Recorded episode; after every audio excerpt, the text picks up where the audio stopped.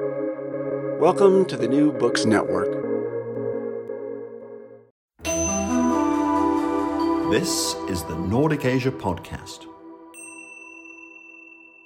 Thank you for joining the Nordic Asia Podcast, a collaboration sharing expertise on Asia across the Nordic region. I'm Duncan McCargo, Director of the Nordic Institute of Asian Studies and a Professor of Political Science here at the University of Copenhagen. With me today is the Danish journalist and author Nina Trige Andersen. We'll be talking about her book Labor Pioneers Economy, Labor and Migration in Filipino Danish Relations 1950 to 2015, which was published by Ateneo de Manila University Press in 2019. Nina, welcome to the Nordic Asia podcast. Thank you so much. So, Labor Pioneers examines the role Filipino migrant workers performed in the Danish economy during the post war period, with a particular emphasis on female workers who came to Copenhagen to be employed in the burgeoning hotel industry during the 60s and 70s it's based on incredibly meticulous archival and interview research. It's a book about pioneering labor, which is itself an example of pioneering work. And I was immediately struck by the incredible rigor of the project, which really reads like a book based on a, a very well supervised PhD thesis from a major research university. But it's actually a piece of independent scholarship. I think we better start there, Nina. You're not an academic by training, but you've written what's actually a fantastic academic book. And how did that happen exactly? Well, I was trained originally in both journalism and history as a double major from the University of Roskilde. So I've always been with a foot in both worlds, I guess. Yes. Working as a journalist mainly, but also working as a historian. So I've had research and networks of more traditional academics along the way. So I participate in conferences and stuff right. with the historians and uh, labor historians and migration researchers.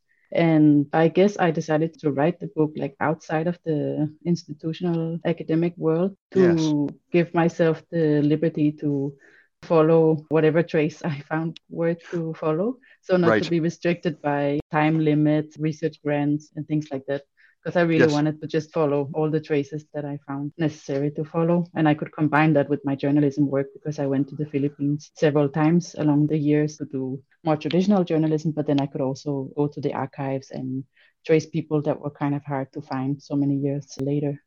Right, and maybe you could say a little bit about that, the journalistic work that you've been doing. And you say you went to the Philippines to write stories about what was going on there. So, what kind of journalistic work were you doing on the trips to the Philippines?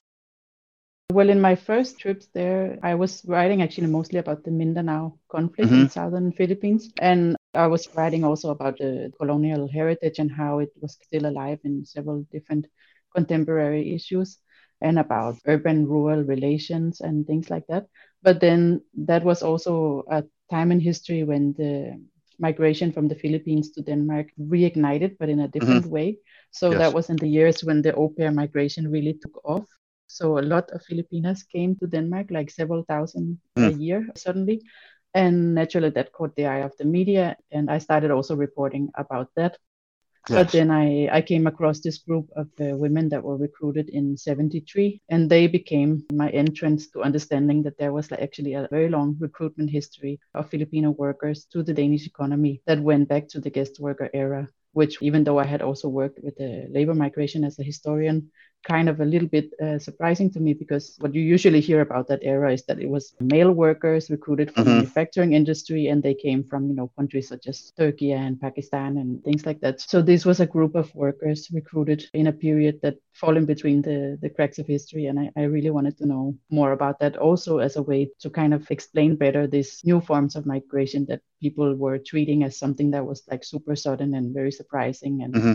so it was a way to contextualize that so I actually still wrote journalism about the newer forms of migration, but I started taking much more interest in the backdrop of that uh, migration. Right. So digging so into that history. Yeah, so you made a, a, somewhat unusual transition of wanting to dig out the backstory in more depth than is usually possible in, the, in a journalistic context. Yes, exactly. So perhaps you could say something for the benefit of our listeners who don't know much about this, and I certainly knew very little about it until I started reading your book. What was the significance of Philippine migrant workers coming into Denmark, particularly in the, I guess, the heart of your book is this period, the 60s and 70s, and the hotel business. So, can you tell us something about the importance of that phenomenon?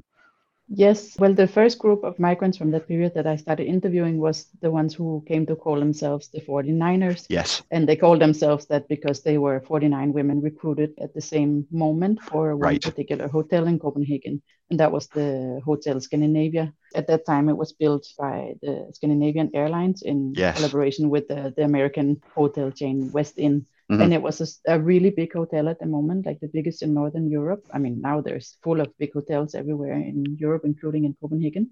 But at that time, it was a very new phenomenon in the cityscape of Copenhagen with these huge hotels.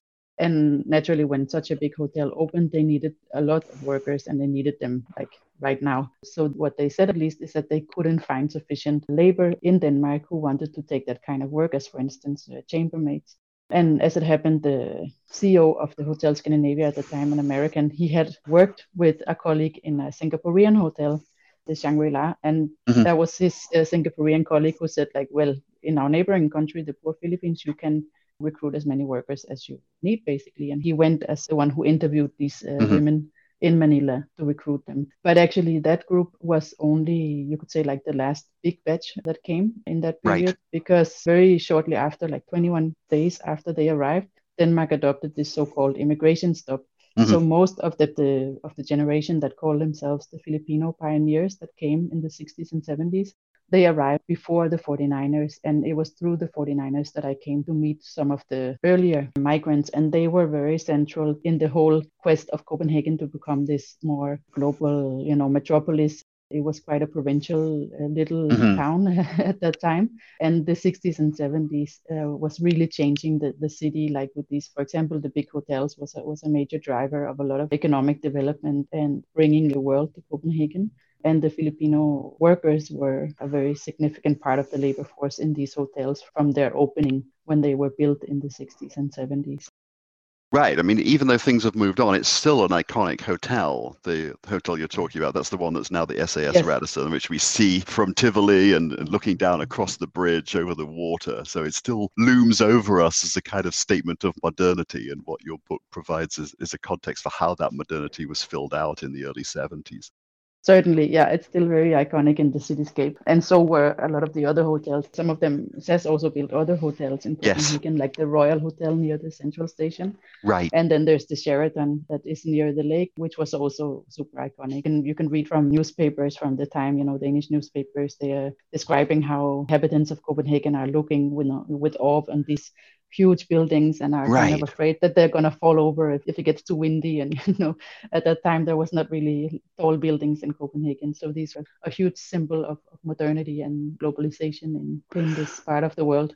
Right. And naturally, also the workers were because they also recruited Filipinos not only because it was an easy and, and cheap form of labor to recruit, but also because they had some particular skills that was needed in the hotels that was not about what their formal mm-hmm. function was. I mean, not just about cleaning, but also the fact that they spoke English, for example, which not many Danish people did at the time. right. And it was very convenient for the hotel to have an English speaking labor force now that they wanted to recruit a lot of tourism and corporate conferences and stuff from, for example, the US and other parts of the world.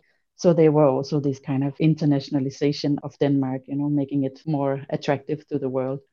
Right. So it's very interesting that the Scandinavian region, in its attempts to modernize and internationalize and make itself more cosmopolitan, then ends up being bringing a bunch of people from Southeast Asia to, Yes. to play a central role in that process. There are so many layers of irony in the story that you're telling in this book. Yes, and some of the Filipinas who came in that period is also recalling, you know, how they felt coming to this strange little city in the north, you know, that everything was super old fashioned. People were wearing really strange clothes and not Mhm. really showering that often. You know, Yes. they, in the Philippines, they were used to like American fashion and Manila was obviously already at that time was a huge city Right, and it had a right. much different dynamic than this little capital in, in Denmark. So they were a little bit wondering, you know, what's with this, you know, capital of Denmark? It's like a little Yes. town in rural Philippines. Right.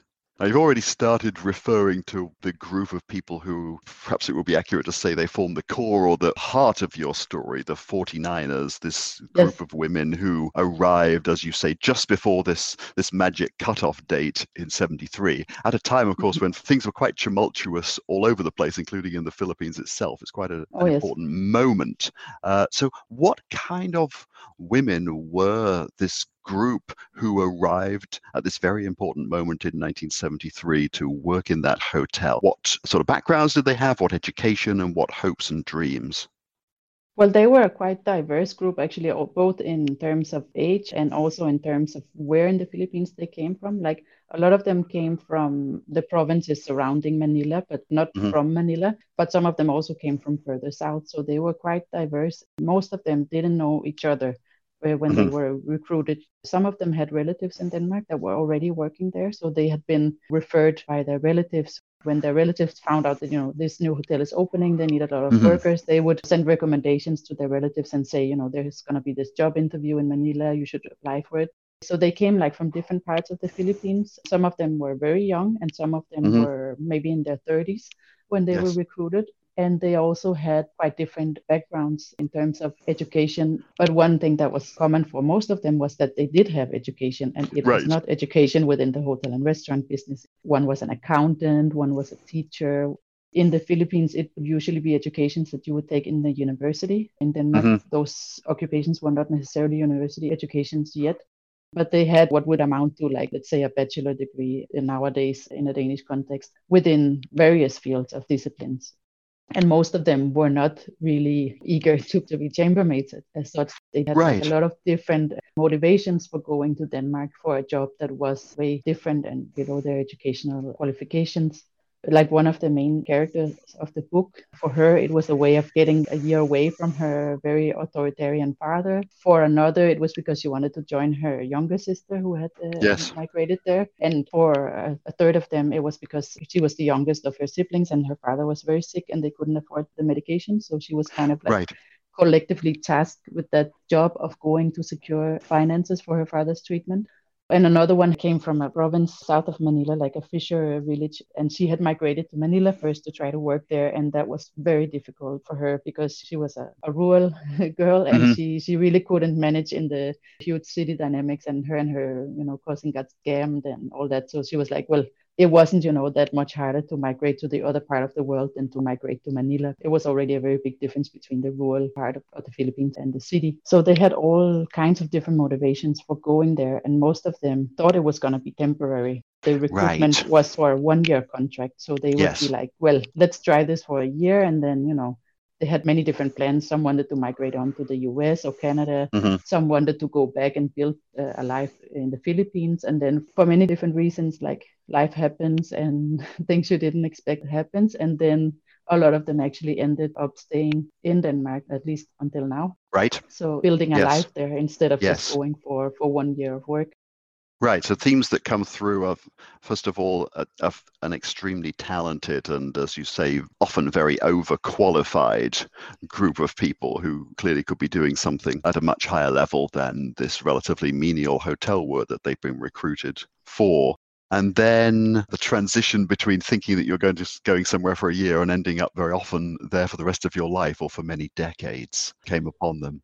I mean, I've made a number of visits to the Philippines, and I'm always struck by the very large proportion of people who either have spent time working overseas or are planning to spend time working overseas or whose family and friends are working overseas. There's an incredibly strong tradition, if that's the right term in the Philippines, of this overseas working. And yet, from the outside, it looks like a rather curious policy for any government to be pursuing because it amounts to a kind of deliberate brain drain, sending a lot of the most capable people that you have out of the country. This is a, a persistent problem that the Philippines has suffered from for decades and continues to suffer from to this day. So, could you mm-hmm. explain a bit about the context for why would the Philippine state and government agencies be deeply involved in this process of exporting people when exporting people in many ways would seem to be counter to the national interest? Yeah, well, that's a very complex story, and there were a lot of different interests involved in this whole process. And the whole brain drain problem was something that Philippine state officials and researchers was very aware of from, mm-hmm. from way back, also before the 70s. It would drain all parts of the economy, also, like, right. for example, people skilled within rural production, for example. Right. So it was actually all sectors of the economy that was suffering from this drain of skilled labor it was a very complex process that led up to this that people who deal with migration in, in, the Philippines today known as the Labor Code of 74, which was what yes. like instituted what we know today as the Philippine State Agency for Labor Migration, like the POEA, mm-hmm. yes. Philippine Overseas Government Administration. The predecessor of that was instituted in 74, but the practices of Filipino labor officials being involved in this goes way back, of course. Mm-hmm. I mean, it has roots in colonial times, but also after the Philippines became an independent state, there was pre work done that was establishing the structures that came into place in 74. They mm-hmm. were in the making already from the from the late 1960s. That's also what I'm trying to elaborate in my book because a mm-hmm. lot of the research on this is a little bit superficial. It's like mm-hmm. you, you state that there was this labor code of 74 that kind of started right. it all, which is, of course, not true because nothing just starts no. that, that, suddenly. There's always a, a process that, that goes before. So that's why I started also chasing both people and archival material that could explain this story of how that came to be because it is such an interesting phenomenon. How did the state become so involved in this? And if you look at it from the state bureaucracy perspective, there was a very powerful minister under Marcos government, the labor minister, Blas Ople, and mm-hmm. he was given the liberty to completely reorganize the labor department. And he had a lot of ideas about how to do that. So he basically got rid of a huge part of the, the bureaucrats in the labor department when he started. And then he recruited a lot of young people uh, straight from mm-hmm. university to kind of make an entirely new department. And the idea for making a state managed labor export was influenced from many places. One of them, you could say, was part of a more general export orientation of the economy, which was right. on the advice of international institutions like the IMF, the ILO, recommending this as a way to stabilize the Philippine economy and then i mean when they were talking about export orientation they were of course talking about export of all kinds of goods but actually mm-hmm. labor was also mentioned in some of these recommendations from international institutions like that could be an interesting thing to look at and then some of the labor officials who were recruited to be part of implementing this program saw it also as a way to kind of that's also a narrative you hear today you know like a temporary relief of the unemployment right. situation of course yeah, yeah. it's this, this was, decades yeah. long temporary policy exactly and of course it, it wasn't temporary it became very permanent and what was even known to the labor department already from the beginning is that it wasn't the unemployed that went abroad primarily right. because you needed some form of resources to actually make that travel. So it would usually be people who actually had jobs already who yes. would then be able to mobilize the resources to, to go for looking for better opportunities abroad. So yeah, it wasn't unemployment that was exported. It was just workers and many of them skilled. Then there were also the labor minister is generally seen as one of the more like leftist forces of mm-hmm. the Marcos government. He was yes. also very inspired by Scandinavian social democracy which also has a very authoritarian streak, the, the Scandinavian uh, social democratic tradition. So not so foreign for that kind of uh-huh. government that was in the Philippines at that, at that time. But some of the officials who were recruited for the labor department were some had even been involved in the anti-Marcos movement before yes. they were recruited for the labor ministry. And some of them came with the idea that they could help their fellow Filipinos migrate under safer conditions and more fair mm-hmm. conditions. Because at that time, there was already a huge private market of agencies that were offering opportunities abroad. And a lot of people also just went like on their own in undocumented ways and got into trouble. So the idea from the beginning was to make a, make a state monopoly of labor migration. So to completely outmaneuver the private agencies. They were also banned for a period, at least officially, when they started this state export. So to monopolize it within the state structures, this whole business of people going abroad for work as a way to give some kind of security to the workers. But of course, that's not always how it happened. Yes. And also, the private agencies before uh, the end of the 70s were let back in for many reasons partly lobbying, of course, from the from the private agencies who were not ready to give up their very lucrative business, Indeed. but also because the demand for Filipino labor just really exploded like worldwide also in the oil producing arab states so the state agency couldn't actually follow the pace so they kind of let back in the private recruitment agency and a lot of the people who were involved of the labor officials i've both looked into the to the archival material that does mm-hmm. exist there's a lot of holes in the archival in the archives of the labor department and the oedb but there is some material but i've also interviewed several of the labor officials who worked there in the early 70s both to know what did you do like specifically mm-hmm. in this period but also to know what do you think about it now 50 years yes. later now that you know how things developed right. what do you think about it now and well, one of them is also reflecting about that in the book and saying that she still thinks it was the right thing to do, that the state went in there and tried to, you know, get some order. But she also can see that it became like the perfect distraction for the Philippine state to avoid dealing with the domestic problems of the economy. So you could export your financial problems, but you could also export political discontent because that was also actually something yep. the labor minister said completely straight up. He was like, Well, if you don't like it here, you're free to migrate. Uh, don't make right. trouble at home. right, right, yes. There's a lot that we could talk about in in that respect. That's a very, very interesting idea. How did you go about doing the fieldwork for this project? Clearly you got to know some of these informants, particularly the 49ers, as you call them, quite well. What sort of a process did you go through? I know that you were engaged in the research for this book for quite a number of years, so you must have really immersed yourself in that community. Yes, I was, and I still am. I mean, just the other week, I, I went to have lunch in the kolonihave, which is Danish tradition of uh, having a little plot of land uh, within the city where you can grow vegetables. Right. One yep. of the 49ers has a kolonihave, and mm-hmm. I went there to have lunch with her just last week. So I still speak with a lot of the people that are yes. in the. But the 49ers were the first of the pioneers that I met, and I met them through the daughter of one of them.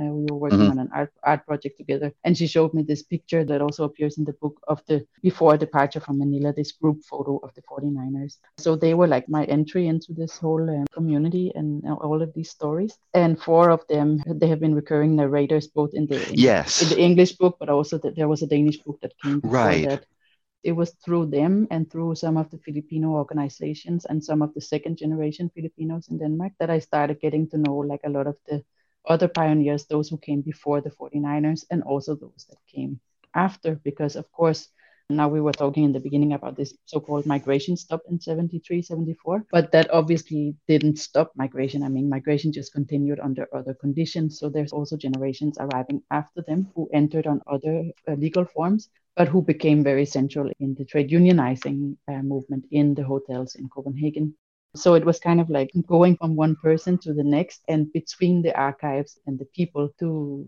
put together the pieces of this puzzle. And then it was while I was looking at this history of what came before the 74 labor code, I was reading a lot of the old annual reports from the labor department and from the, the early reports of the OEDB. I was like mapping the names of the people who appeared, you know, in the in the first page to be, you know, employed with with the agency and then I tried to see like who can I find of them. I mean, some of them must still be yes. alive, and and I did find some of them to interview them about mm-hmm. these things to kind of to fill out all the holes that were in the in the archive. So it's been like a constant search for people and papers and photos because a lot of it is not included in any official archive. So right. That's also why it was such a big advantage that I actually worked with this for almost a decade. So I had yes. time to, you know, search and search for things that were supposedly lost, but a lot of the things that were supposedly lost actually did appear along the right. way. Right. Yeah. papers and people. No, I mean, the book is a great testament to the value of doing long term research, really mm-hmm. digging deeply, and not clearly you didn't often take no for an answer. And that, no. uh, that uh, comes through very strongly in the book. And the other thing, I suppose, may reflect your journalistic training, but as you say, picking out, certainly in the English book, these four informants. I think uh, Pine, Letty, Christina, Josie, and in part mm-hmm. two, they get their own short chapters and tell their stories so that you have a lot of very rich illustrative anecdote about the kinds of experiences that these women had that really bring the story to life. And that's very powerful. Yeah, and one of the things I also wanted to do with that, because I mean, it's a little bit untraditional to have such uh, elaborated life stories in, mm. in, a book of this type but I really thought they were important, these yeah. life stories and their relations to their reflections about their own lives also and the relations that they made right. and the ones they lost and stuff because a lot of research on migration is very informed by this whole you know cost benefit idea right. like so do the benefits outweigh the costs and Yes, yes. or not? And I've always found that to be a very strange question. I mean, the answer always seems wrong, you know, like, but uh, that's one of the things that I that I also conclude in the book is that the reason why the answer to that question is always wrong is because it's the question that's wrong. I mean, you can't look at Yes. migration in that framework. Right. It just doesn't make sense because the things that people gain and the things that they lose, the way that their lives unfold is just much more complicated than whether the benefits outweighs the cost. I mean, that could be answered in a million different ways if you look at it individually, collectively, structurally. Yeah, so it's much more useful to to look at it from a completely different angle. Right. I mean, you make a strong case for what we might call a, a humanistic approach to doing research as opposed to one that's purely driven by economic data or indices and things Uh-huh. of that kind. I guess the other side of it, I, I'm obviously particularly interested in the Philippines and the Philippines side of things, but uh, as the Nordic Asia podcast, we're very interested in the Nordic region too. What kind of impact did the presence of these migrants, these women, have on Denmark, on labor relations in Denmark, and what did Danish people make of them? Well, one thing is that they were part of bringing the world to Denmark, as we were Mhm. talking about in the beginning. So they were, you know, like this exotic and exciting part of the new Copenhagen.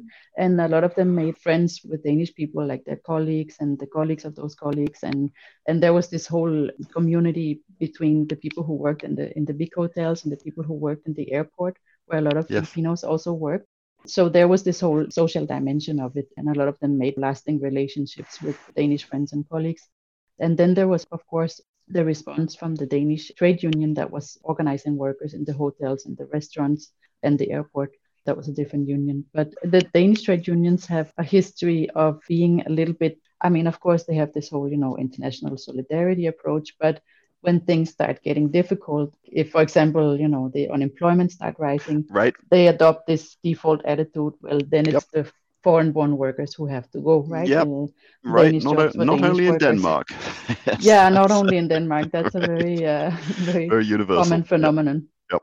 Yeah. So of course there was this dilemma also for the Danish unions in this period Mhm. because when when the pioneers came, it was in a period, you know, the, the late 60s and early 70s when the economy was expanding super rapidly, both in Denmark and in Western Europe. But then came the oil crisis that set in motion a lot of economic events. Then unemployment started rising. And then the trade union of the hotel and restaurant workers were not so excited about these new colleagues. And actually, they had been welcoming them in a way, but in a very distant way. I Mhm. mean, the, the, the pioneers and the 49ers cannot recall most of them ever having been approached by the union, even though they were actually most of them members from the beginning, because at that time in Danish history, most of the foreign workers who came, they became members of the union immediately. I mean, a lot of workplaces Mhm. also simply did not allow unorganized Right. workers to work right. there. It's a closed they were- system.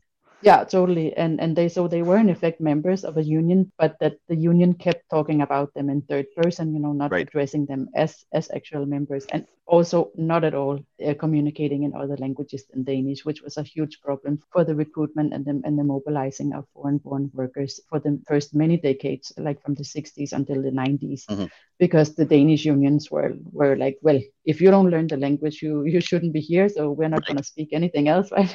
Yes. But so, but that kind of changed from the 80s and 90s, especially within the hotel and restaurant worker sector, because that was a sector that from the early 70s had a majority of workers yes. from outside of Denmark, especially in the Copenhagen area, of course.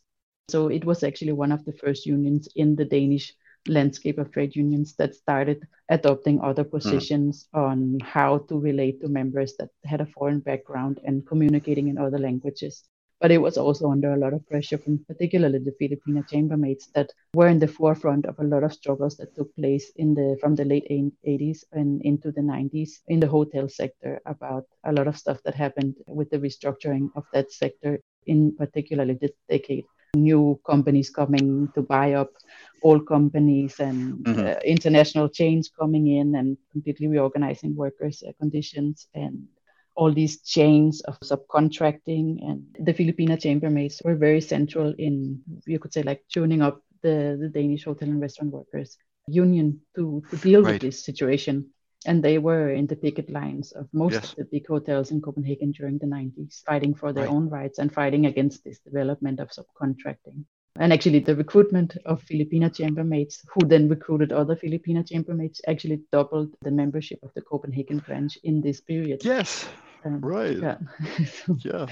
So they That's played amazing. quite an important role in the whole transformation of the Danish trade union sector, like the way they dealt with uh, migration and with mobilizing right. and with you know how to actually do labor struggle in a new economy. Because it was also quite an awakening for the Danish trade mm-hmm. union movement because it had been such a calm social democratic class compromise for many decades, yes. and then suddenly you know the tune just uh, shifted like from one day, well not from one day to the next, but it kind of felt like that I think for the union. Right and they were very dispersed and confused about how to deal with this new form of labor relations.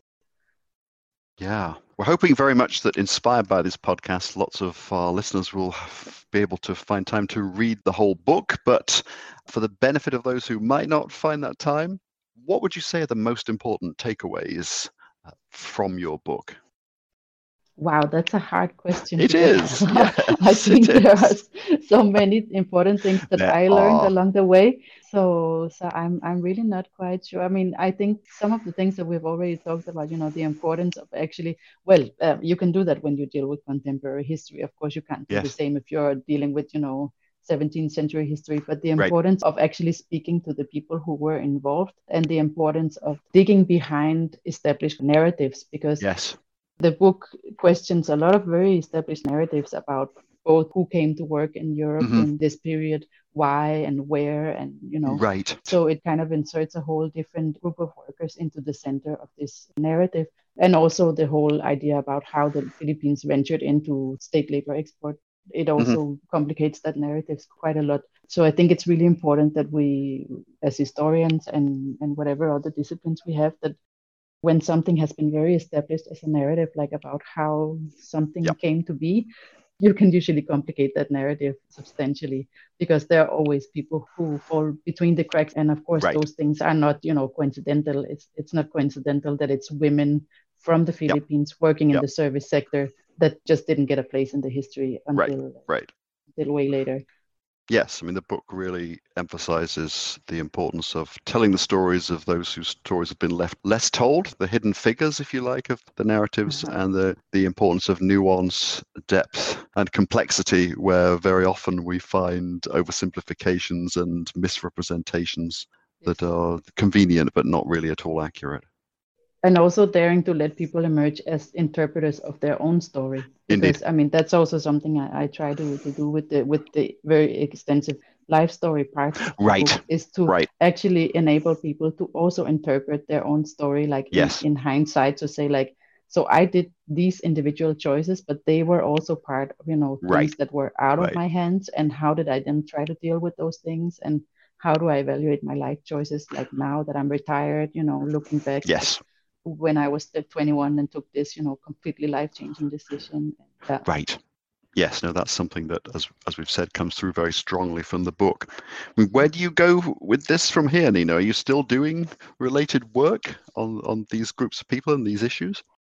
Well, one of the things I'm still working on is to make available some of these resources that I have been collecting along the way. You know, all of this mm-hmm. material that really wasn't to be found in any in formal archives.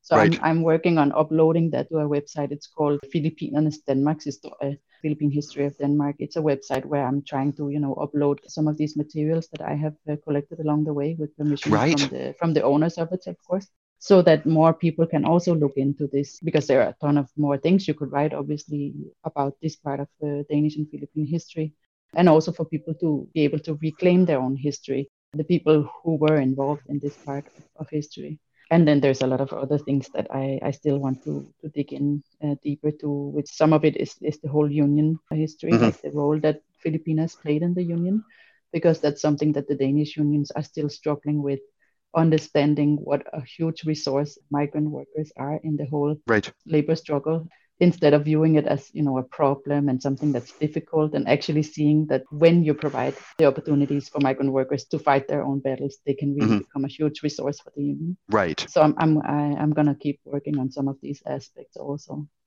Great. Well thank you nina for taking the time to discuss your fascinating book labor pioneers with us. It was a pleasure. Thank you so much for for inviting me Thanks very much. I'm Duncan McCargo. I'm the director of the Nordic Institute of Asian Studies, and I've been in conversation with the journalist Nina Trige Andersen about her groundbreaking book, Labor Pioneers Economy, Labor, and Migration in Filipino Danish Relations, 1950 to 2015, which is published by Ateneo de Manila University Press in 2019. Thank you for joining the Nordic Asia podcast, showcasing Nordic collaboration in studying Asia. You have been listening to the Nordic Asia podcast.